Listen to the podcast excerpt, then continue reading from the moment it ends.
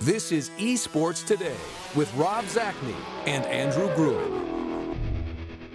Welcome to this edition of Esports Today for January 26th, 2016. I'm your host, Rob Zacny, alongside Andrew Gruen, here to cover the latest news and events in esports.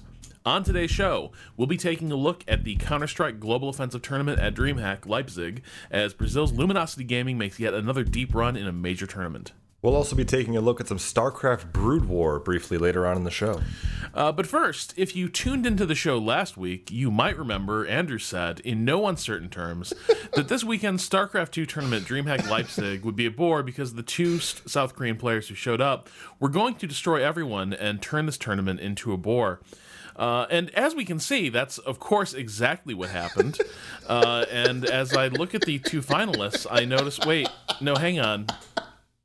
Wait, where's where Hydra and, and Violet? Where did right, where did Hydra and Violet go? how, how, how'd that prediction work, let, Andrew? Yeah, let's talk about this. Let's talk about this because I think anybody who has ever gotten into college basketball before has has had that experience where one person or one team just makes a tear and just completely ruins your entire ba- uh, entire bracket. So let's talk about this for a minute because this tournament uh, did not go at all the way that I suspected it would. Um, but you know what? Like, if I could go back in time and make the exact same prediction, even knowing how things would turn out, I probably would still do it because people would think that I was a madman for predicting that uh, that things went the way that they actually did this weekend. That's how monumentally bizarre uh, and unprecedented all of this was. You know, I've been watching StarCraft for maybe four years now, uh, and I've watched dozens of these you know western tournaments and the exact same thing happens every single time we talked about it last week one or two of these b-level south korean players shows up uh, at the tournament and poaches the prize pool every time uh, it happens every time. And not only did this not happen this weekend, but the South Korean players didn't even podium finish this time. All three of the top finishers were Westerners, and that's something that I've absolutely never seen before. Uh, so if you want to make me eat crow on the show, whatever, man you know that's fine. I, am I'm, I'm going to eat it up because i don't even care. This was too much fun to watch. And frankly uh, the tournament went down this weird path as i mentioned because like my bracket my bracket got ruined because of this one player uh, ukrainian player uh, by the name of bly uh, who's been around in the scene quite a long time. It's really cool to see him back again. But uh, this ukrainian zerg player um, ultimately ended up coming second place in this tournament, but he single handedly defeated both of these South Korean players that I suspected were going to run the table here. Uh, so in a lot of ways, you know, even though uh, a French player by the name of PtitDrogo took the tournament, this was this was actually Bly's weekend. Yeah, I mean, I, I think for me the the issue is that Violet and Hydra are not sort of the B caliber Koreans that I think you're used to talking about. Because, like, I know what you mean. Like, we're used to seeing the guys who are maybe support players on a pro league squad yeah. come over to these tournaments mm-hmm. and, and, and sort of tear it up.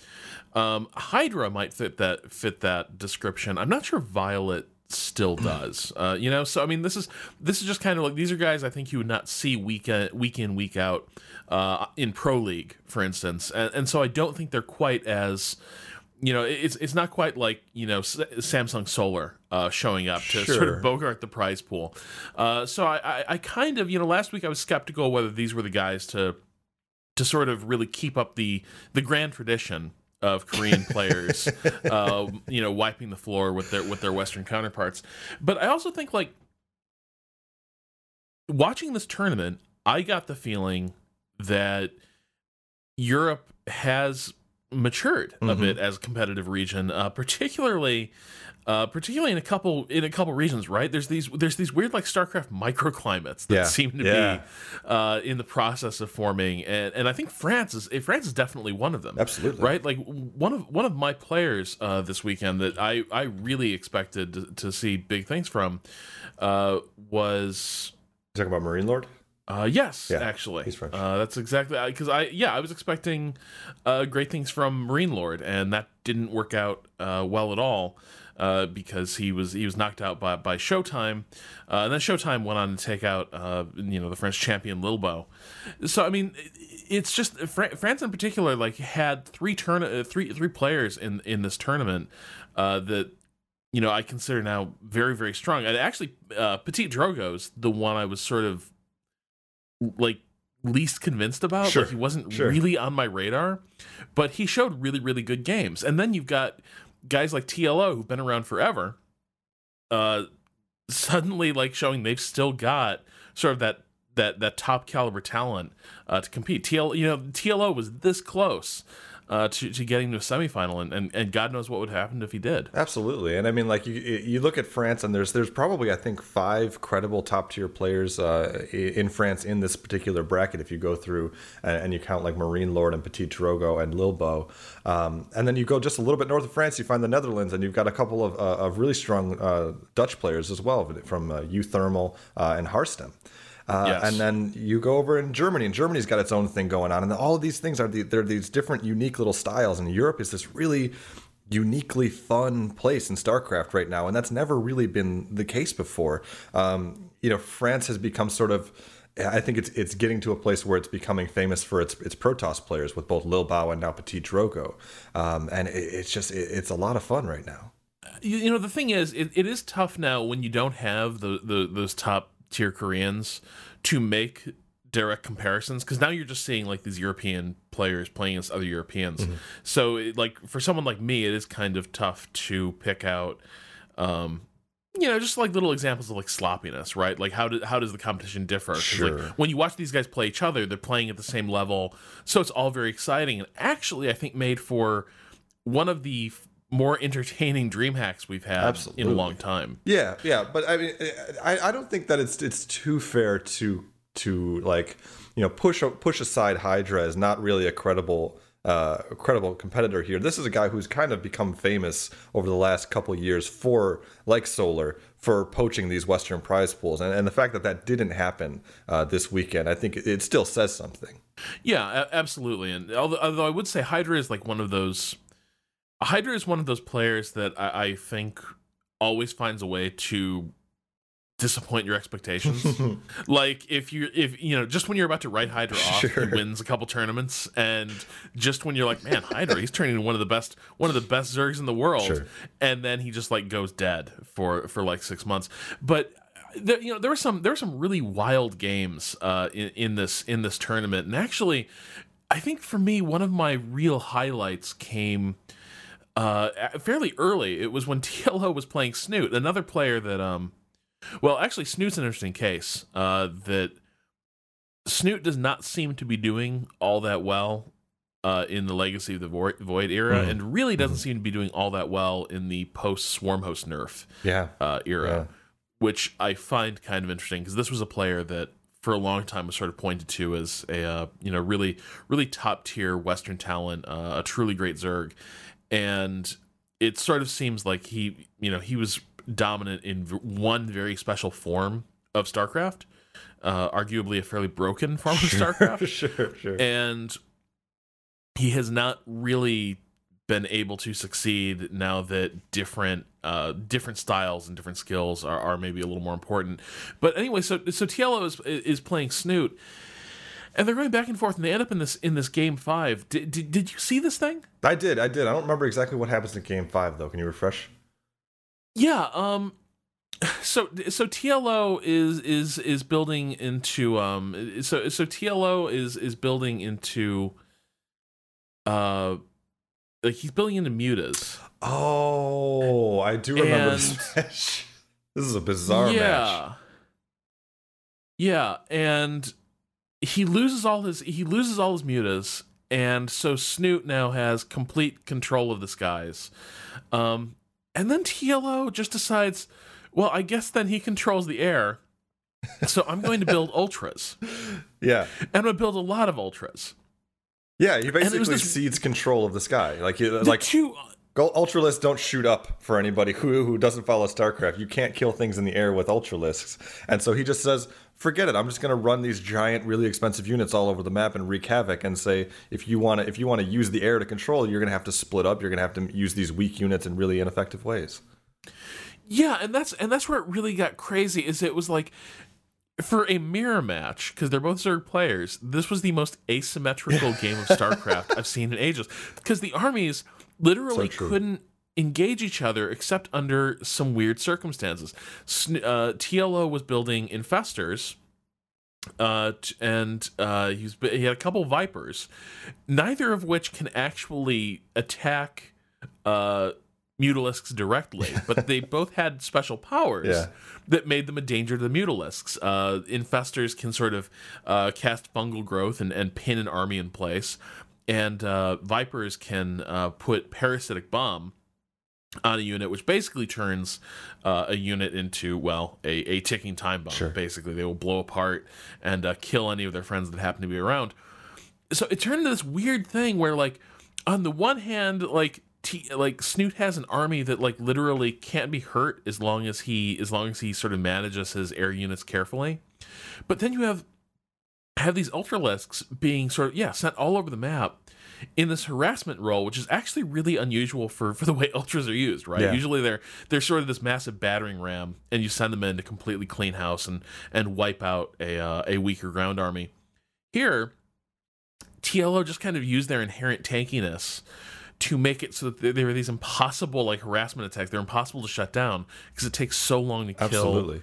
An ultra with air units and so it was this it was this bizarre fascinating game Absolutely. uh, that it was it was it was a train wreck Yeah. but it was it was absolutely glorious because like it's one of those things that only happens when like one player like okay so snoot wins the air unit the air war completely that's not supposed to happen Mm-hmm. Yeah. tlo makes a decision that's a little unconventional he's like okay I'm just not going to build air units. Uh, I'm going to, and rather than my ground army get torn up by this, uh, I'll, I'll go ultras. And Snoot sees that, doesn't know how to respond, so he just builds more air units. And it's just like bit by bit, the players are completely like going off book, Right, but, like- into this really weird edge case of StarCraft. because that's the conventional wisdom of, of Zerg versus Zerg is when once you get uh, command of the air, you've won. So just keep building more and more and more, so you never lose your grip on the air because the match is over. But what I, what tickled me so much about this game five is that this has happened to me before online playing against other players uh, on on BattleNet. Is you you have this huge flock of mutalisks but they're so they're they're they're quick but they're also in they're slow in the fact that it takes them a long time to really kill anything. And so the other player can just run zerglings or in this case ultralisks which actually formed almost the exact same function uh, in, in this role and just run them around the map and make sure that you can never actually use your your air superiority to attack. And so, uh, you know, Snoot is a, is a player who could absolutely have surmounted that, and that's where these Vipers and and, uh, and Infestors come in, where TLO has just enough of a credible defense that, in the perfect circumstances, he can wipe out Snoot's army, and Snoot has to respect that, and it, it just turns into this really, as you said, this really bizarre asymmetrical game uh, that was so much fun to watch, and you know, to me, speaks volumes about again we've talked we usually talk about this every time we talk about starcraft now just how how good of a game that legacy of the void seems to be. Uh, and that seems to be one of the other big uh, takeaways from this tournament is that legacy of the void not only in terms of game balance which we talked about a moment ago but also in terms of how it's mixing up the professional scene uh, does seem to just be really really good for starcraft right now. And i think that that's part of what we saw this weekend um, in terms of why we had so many so many new names involved and so many uh, so many foreign names at the top of this tournament is because you know if if ever there's a time for a younger player or a newer player or an unknown player to, to make a splash it's right now. It's right when uh, a new a new expansion comes out and they can actually kind of take the world by storm and take people off guard with new strategies and new uh, new understanding of the game that maybe some other players don't quite have yet Yeah, I mean, I'm I'm real happy with with where where the game is at, and it also seems to allow maybe a little more personal style and flair, as it were, on the part of individual players. Because I, I feel like you were able to see things. I, I felt like at times, particularly in Heart of the Swarm, uh, at, at times like it could be a little tough to to tell players apart really because Yeah. there were certain meta like there were certain meta strategies that were so dominant like you know during during sort of the the peak swarm host era a, a lot of all Zer play came down to getting as many of those bastards out as possible. And um you know so it just it, you know the, it, it sort of seemed like the the game was at times sort of being played a, a little bit by rote. Yeah. Uh, and and maybe it's just because there is a little more open. There's more opportunity in these foreign tournaments now. Like you don't have as many Korean players with these like you know mere polished builds Yeah. they're rolling out. So there's a little more. There's a little more room to experiment and try stuff out. But like for me, like the the final was was was okay. Uh, you know, Bly lost uh, four uh, one, but they, they were actually pretty good games. All of them, yeah. But I really enjoyed the uh, the uThermal uh, versus uh, PtitDrogo uh, uh, duel in the in the semifinals because that was a really cool. That was a really cool juxtaposition of like Thermal has this really aggressive approach to playing StarCraft, right? Like he's just he, he's just someone who, given the choice, he will always he will always harass. He will always come at you, uh, even to the point where where it doesn't always make sense. But man, yeah. when it lands, it's it's it's really deadly.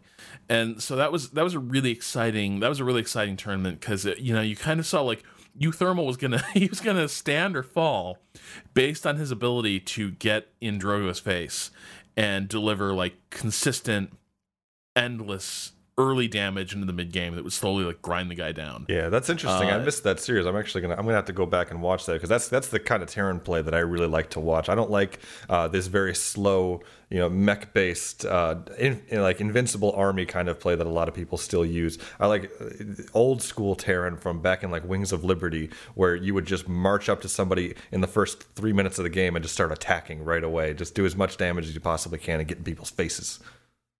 Yeah, and uh, you know, honestly, I think the uh, the the the cases where where it didn't work out for thermal is just a player like that is going to live and live and die by bioplay, mm-hmm. right? Yeah. And and so uh, what you know when it worked out when he was able to keep those advanced uh, units with with AOE from from getting out on the field, uh, he did well. But in cases where he kind of uh, got dealt a bloody nose early, uh, he would end up falling farther and farther behind because like you know, once you're stuck on bio and you're behind on upgrades yeah. and you don't even have the right matchups, it gets it gets real tough uh, unless you can pull unless you can pull a miracle out. And he didn't quite manage to do that. But it was it was a it was a really terrific tournament, uh, and I think you know points to really exciting things uh, for the future of StarCraft abroad. Uh, there was another tournament going on at DreamHack Leipzig, of course, and that was the Counter Strike Global Offensive event where Luminosity Gaming faced off against Navi in the final for a $50,000 grand prize. Uh, so, Andrew, we, we said last week we were curious whether Luminosity could continue to impress us and build on some of their strong recent performances when they were matched with a field that wasn't quite at the elite. Well, this was a good field, but Fnatic wasn't there. Right. That's really what we're talking right, about, right, right, Like, so can Luminosity really like you know can they run with the bulls uh, when when you don't have Fnatic around? Yeah. Uh, you know, given that they got to the final and played two overtimes against Navi, mission complete for Luminosity. I mean, if you care about moral victories, uh, sure. Uh, but frankly, this has got to be the most frustrating incremental step forward for Luminosity. You know, they showed up uh, at this tournament like kind of on the brink of doing something great. That's what we were talking about uh, last week, and and now they go home without filling that and coming maddeningly close. Like you said, like they they lost 2-0 uh, in the final, but they were both overtimes. They were both incredibly close, uh, really good matches that they could have absolutely could have absolutely won if things had gone even slightly different or if they had played even slightly better. Uh, you know, but the bottom line is that Luminosity lost, uh, and and I think they lost in ways uh, that showed why they're not, you know, up to scratch against the best teams in the world. Um, the simple fact is, right now, Luminosity doesn't have that superstar performer uh, that they need to bring them to sort of the very top level. Uh, you can look at the stats and you can see it plain as day. Uh, every player on Luminosity in that final had about the same uh, kill death ratio, uh, which is loosely like how we judge performance in CSGO. It's not perfect, but it's a pretty good ind- indicator. Um, and it's like all of their players were, were pretty much around the same level. They were all playing pretty well. Um, you know, Luminosity's, I believe their best kill death ratio uh, was Fallen uh, with a plus seven ratio, uh, which is to say he got seven more kills than the number of times he died. You know, it's good, it's fine. Um, that's that's perfectly good. You'd be happy with that. It was the best on his team, a very good team. Uh, but over on Navi, flamie had a plus twenty six ratio in this match. Yeah, uh, and when you get into a really close series like this one was, a very top level team needs to be able to bank on at least one player being on fire that weekend uh, to really make that difference because when it's this close, anything, any little advantage tips the balance. Yeah, and actually, like given that flamie was was having such a good series, kind of makes it impressive that that uh, Luminosity could could keep it so close, right? Sure, that, like, sure. When you have a bunch of guys who are who are just just a little bit north of, of breaking even, and then Navi has this one player who's basically like kill like killed killed an entire team five times. Sure, but that's that uh, moral the victory course of a right? series. Yeah, I mean it's it, it- well it's it's impressive they were able to to to sort of overcome that and make it close. You know, I don't want to make too much of one moment though. But I do feel like Luminosity's issues were kind of encapsulated by by one play during the round of thir- uh, during round 30 of their first map against Navi on train. Uh, and this was this you know this is great Counter Strike. It's super tense, right? It's it's it's it's round thirty, uh, last round. The series is 15-14. Uh, Luminosity's in the lead. They just need one more round uh, to win the map and go up 1-0 on Navi. Well, Navi need to win to tie. And uh, you know, Luminosity are coming into into the rail yard, and they and they see a cloud of smoke in, in front of in front of the stairs, and they just charge through blindly. Um, and Navi has two of their players, uh, Seized and flamie, uh, waiting on the other side, and, and suddenly, you know, Luminosity are just kind of walking into their crosshairs, uh, and, and then and then, uh, fer and, and and Fallen seem to get confused. They don't actually know which direction the shots are coming from. So flamie just cleans them up and actually shoots Fallen in the back uh, while he's standing on the stairs. Um, like total, total confusion. Yeah. And that triggers the overtime where where Luminosity were were pretty decisively beaten, and it all comes down to this really this really rash decision that hands Navi easy kills and puts uh, LG's like best player in a position where he has simply no idea which way to go or or or where to look or where to be shooting. And I think that's that's an experience, right? Because Luminosity are a better team than that. Uh, they showed they're a better team than that. Just the fact they were able to, to keep the series that close uh, shows that they were, you know, they were they were good in these in these really like tactical, deliberate uh, situations. But in that maximum pressure situation, round thirty, you know, one round to win, they just they just kind of made this wild lunge for victory when they really needed to be patient and and just feel things out. Yeah, so I, I mean, to me, it kind of comes down to this age-old question, though, that I, that I'll I'll pose to you, which is like, when you're that close to winning and you're the underdog, do you trust in your ability, or do you try to do something weird to take the enemy off guard in that final moment, or do you just play standard and trust that the ability that got you there uh, it means that you deserve to be there and that you can take out this other team? I, I feel like that kind of decision. I mean, it depends, right? Because I return to I return to StarCraft as an example, Sure. right? Like knowing when to cheese, Yeah. is really important. Like you look like a genius if it works, uh, or if you're making the comparison to football, you know, like a lot of coaches. When is a good time to to run a fake, uh, uh, like a fake punt, right, or a fake field goal? Well, it's when the other team doesn't expect it. Yeah. Okay, but when are they not going to expect it? Right. Uh, and, and so like, uh, but I feel like in this case, that was a decision that reflected to me a certain. There was no strategy there, Yeah. right? It wasn't like they they had a plan. They were like, let's just sort of bum rush them Yeah. and you don't you don't bum rush Navi in, in, in this situation. And actually, Counter Strike is not really that kind of game, right? Like it's not really a game where you can just sort of you know go Kool Aid Man through the wall and expect that to work out. It's just not that kind of shooter in, in most cases. So I, I feel like that kind of decision actually speaks to a lack of confidence, right? Like when you know it, you're you're there, you're you're right there, you're almost at the goal, and on some level.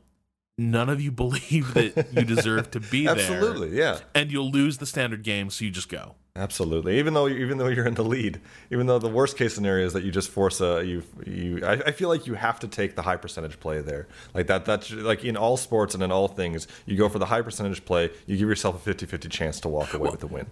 And the high percentage play in that case is just don't run through the smoke. That's the yeah. other thing, right? It's like this isn't like don't by all means be aggressive, but you literally can't see in front of your face in this situation. You don't it's you don't know what's on the other side Yeah. there, except there's a good chance it's going to be dudes. Well, and it's also to me, it also plays into this central strength of of Navi, uh, which is that we see that we started to see this as we've seen Navi play more and more and more. Navi refuses to make a move. They set up in, a, in the strongest defensive position that they possibly can, and then they, they just wait for the other team to make a mistake so that they can take off one one enemy or something like that, chip away an advantage, and then just steamroll that map. They will. It's almost frustrating to watch them. It's very cool to see their their individual personality play out in the way that they play.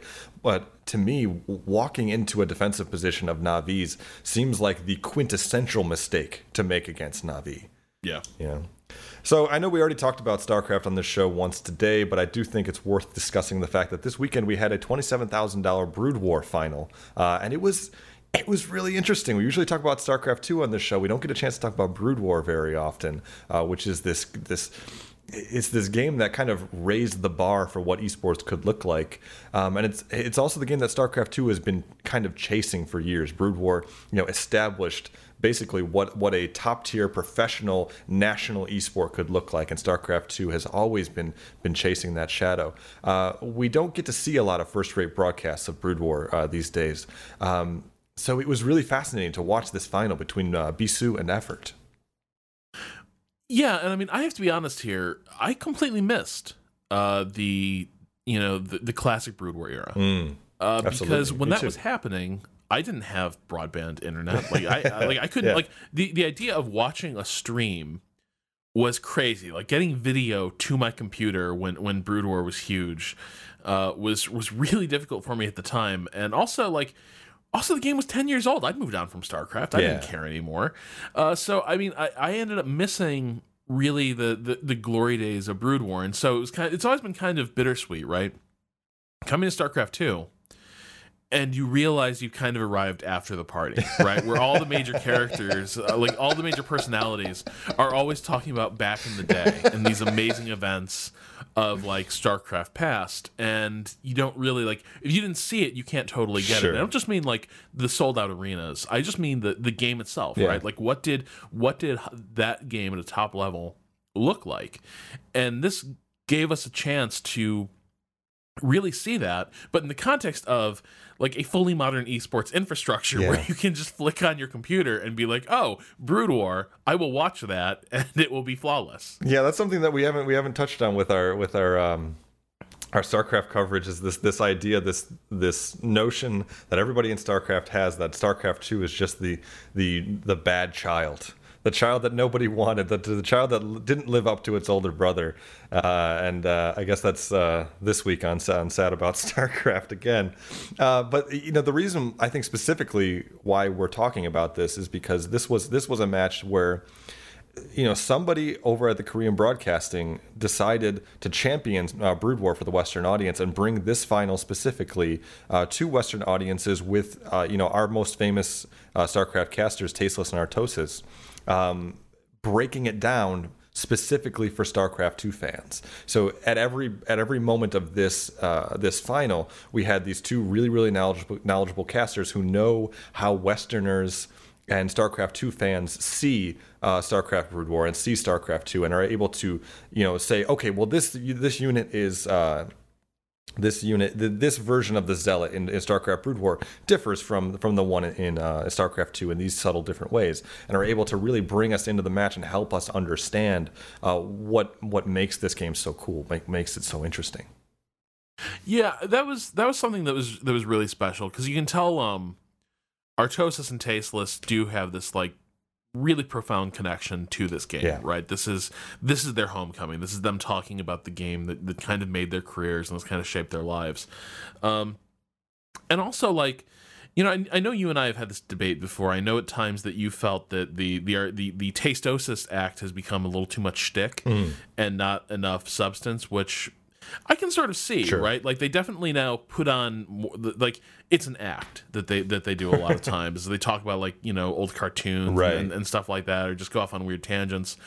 Uh, and it's fun for a lot of people, but I think it's why you and I both sort of start gravitating toward um, the SPOTV uh, gang and uh, Valdez and Wolf, uh, who I think are a little more a, a little more analytical and straight faced about it. Yes. Yes. And it was for me, it was kind of cool to see the Tastosis casting duo that that sort of got me into StarCraft. See them make a full reappearance where they're just like they're entertaining, but they're also really on their game. They know their stuff, and they're constantly like decoding the game and helping you understand context for literally everything you're seeing. Uh, I thought it was like sort of them returning to, to to their best selves. Admittedly, you know, this is also a game where they haven't had to fill airtime for years and years of StarCraft matches. So like I'm not I'm not faulting them for for how their approach has Yeah. evolved. Uh, but it was cool to see them uh, really, you know, dig into this topic. Absolutely, and and if if you're somebody who's listening uh, to this who has followed StarCraft 2 but had never had a chance to really try to to dig into Brood War, because I think people who don't who don't do StarCraft might be really surprised how different these games are. It's not really like a traditional sequel. Uh, they don't necessarily even function in some of the same very intrinsic ways, uh, and so Almost any of the same ways. exactly. So, I mean, even people who have studied StarCraft 2 really hard have no idea how StarCraft Brood War works. And so, yeah, like you said, it was it was really special not only to see to get a, an understanding of how this game works, but also to see those, these two characters, like you said, really be passionate about this again and really kind of show us. It, it felt like they were showing us around their hometown or something like that. It, it really had that feel. Yeah, and- then you had you had really good games Yeah. uh, to, to show as well, and you know you had you had Bisu, uh, who's uh, sort of one of the one of the all time great Protoss players, and uh, Effort, who's kind of this this up and coming uh, Zerg. As much as any player can be up and coming in a in a decade in an almost twenty year old game, uh, but it was really interesting watching the, these two players go up against each other because actually the, one of the first things that uh, Artosis and, and Tasteless said is, well, we're probably not going to see the Reaver uh, tonight because that's not really too useful in Protoss versus Zerg in Brood War. And we didn't until like Bisu got super desperate and was like, "Screw it, I'm building a Reaver," and you could hear people like cheering in the background. Uh, but it was also like, it really made me think too how you couldn't recreate Brood War today, really, because so much of like the way that game works is tied to the fact that Blizzard kind of had to hack that entire thing together Sure. out of the I think it was the Warcraft 2 engine. So it has that sort of forced isometric perspective Yeah. but actually what you are watching is a is a 2D Cartesian grid. So it's a, it's a super weird thing to think about, right? But like your perspective is completely lying to you because the units actually are just moving vertically, uh, vertically and horizontally along your monitor on this X Y axis, and that and that depth is a complete illusion. But there's a lot of weird qualities to the way units move that, that sort of come from that forced perspective. Uh, the pathfinding is really bad. You can't you can't control that many units at once. um, so as you as you like get as you go up to max supply, you literally lose the ability to control all the units you have without really extensive micromanagement. Yeah. Uh, and the the other thing is, um, you know, it's a it's a it's it's a slower game in some ways than Yeah. StarCraft Two, and I mean that more in the sense that um, in StarCraft Two, units run into each other, and really quickly they like one will kill the other. That's just kind of how StarCraft Two goes. Right. And Brood War, there's actually a little more of a, a grinding down period when when units smash into each other, and so you end up having these really really excellent battles. I think in, in both games three and four, uh, between Bisu and Effort, you had these moments where you had fights breaking out all across the map as these armies sort of ran in each other and, re- and groups of reinforcements would run in each other and another fight would start there. And you had these players sort of hopping between these fights trying to micro all of them simultaneously. And as an audience member you know in starcraft there's a, in starcraft 2 there's a lot of waiting for stuff to happen. You're like okay well as soon as he gives those upgrades he's going to go as soon as that as he hits that max supply he's going to go and then stuff's going to happen here there's a lot of stuff happening all the time uh in, in, you know once once the game hits a certain point and it's really exciting to watch because now you're watching these guys sort of wage these these pitched battles uh, that that kind of they don't burn out really quickly because more units keep they have time to Yeah. arrive. You you do throw good money after bad sometimes, Absolutely. uh, and and that made it a little more exciting in some ways. Like it, it definitely made me understand why there's so many Brood War diehards who are like. StarCraft just doesn't have a lot of the same things that, that made Brood War exciting to watch. Yeah, and it's interesting. Like there's there, there are just these things that are intrinsic about StarCraft 2 that you can't change and get back about Brood War. Whereas StarCraft StarCraft 2 is a game about big army battles. It's a it's a game about these you know max supply 150 unit armies marching across the field and engaging another army of similar size. Uh, whereas in Brood War, you know intrinsically you have you know basically a max cap of like 20 units that can actually participate in a battle before it gets to be diminishing returns. You know they can't they can't physically get to the enemy units because of their range or because of the choke points on the map or just because of the way things are ordered because of the speed of the unit. Um, and so it incentivizes exactly what you said where it, there's no point in bringing extra units to that battle because that battle will be over by the time they actually get to the front line. So why not splinter them off and go attack a different location at the same time uh, it, it, it's this quality that's unique to Brood War, and it doesn't make me like StarCraft any less, or StarCraft 2 Yeah. any less. It just makes me feel like this is really neat. These, there are these two completely distinct games. It almost feels like I can enjoy both versions of StarCraft. Yeah, and I think you know it's interesting because on the one hand, uh, Artosis and Tasteless were kind of like maybe this is the last time we'll ever cast this game, blah blah blah, uh, and it doesn't help that the fact that we, that guy we talked about a couple weeks ago, um, Sonic uh, from Spinu. Uh, Oh. Is currently dealing with sort of the collapse of his business, um, and he's sort of pushing back against some of the stronger allegations made against him. Uh, but either way, things look very serious for Spinu, and they were they were kind of the primary sponsor behind uh, this kind of Brood War renaissance. But at the end of the cast, uh, you know, Afreeca TV did announce that there's going to be two more seasons of uh, Brood War competition this year. And you know, if you look, there's a lot of Brood War players now sort of returning to the game Yeah. and it is having this it is having this renaissance and if you actually like so i saw recently if you look at the most played games list on um like for korean for korean like pc bangs Hmm.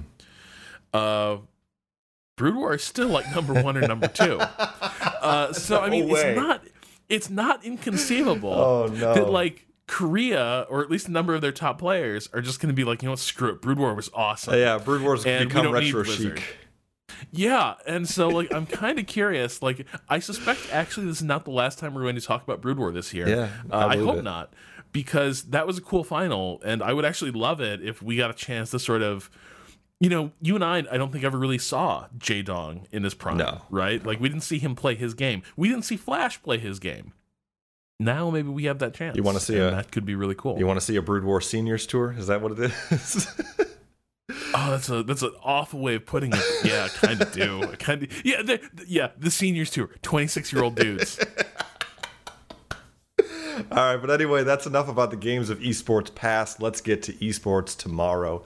Uh, it seems like the biggest thing going on in esports next week is a Chinese tournament called the Mars TV Dota 2 League, uh, which will see Western teams like Evil Geniuses and Team Secret against the best that China has to offer in teams like Vici Gaming, LGD, Newbee, and eHome uh, for the biggest share of a $250,000 prize pool. Uh, this is a tournament that I feel like could be uh, an interesting harbinger of what may be to come at the Shanghai Major in, in early March. Uh, not only is it coming up really soon, but it's a Chinese event, so uh, we'll get to see how the best Chinese teams perform on their home soil. You know, we haven't gotten to see too much of them since the last major uh, over in Frankfurt, uh, and it's always interesting to see how teams from the other side of the world have changed the game and uh, adapted to their Western counterparts. Uh, and frankly, and I think this, I think this is an important tournament uh, for China's spirits going into the the Shanghai Major.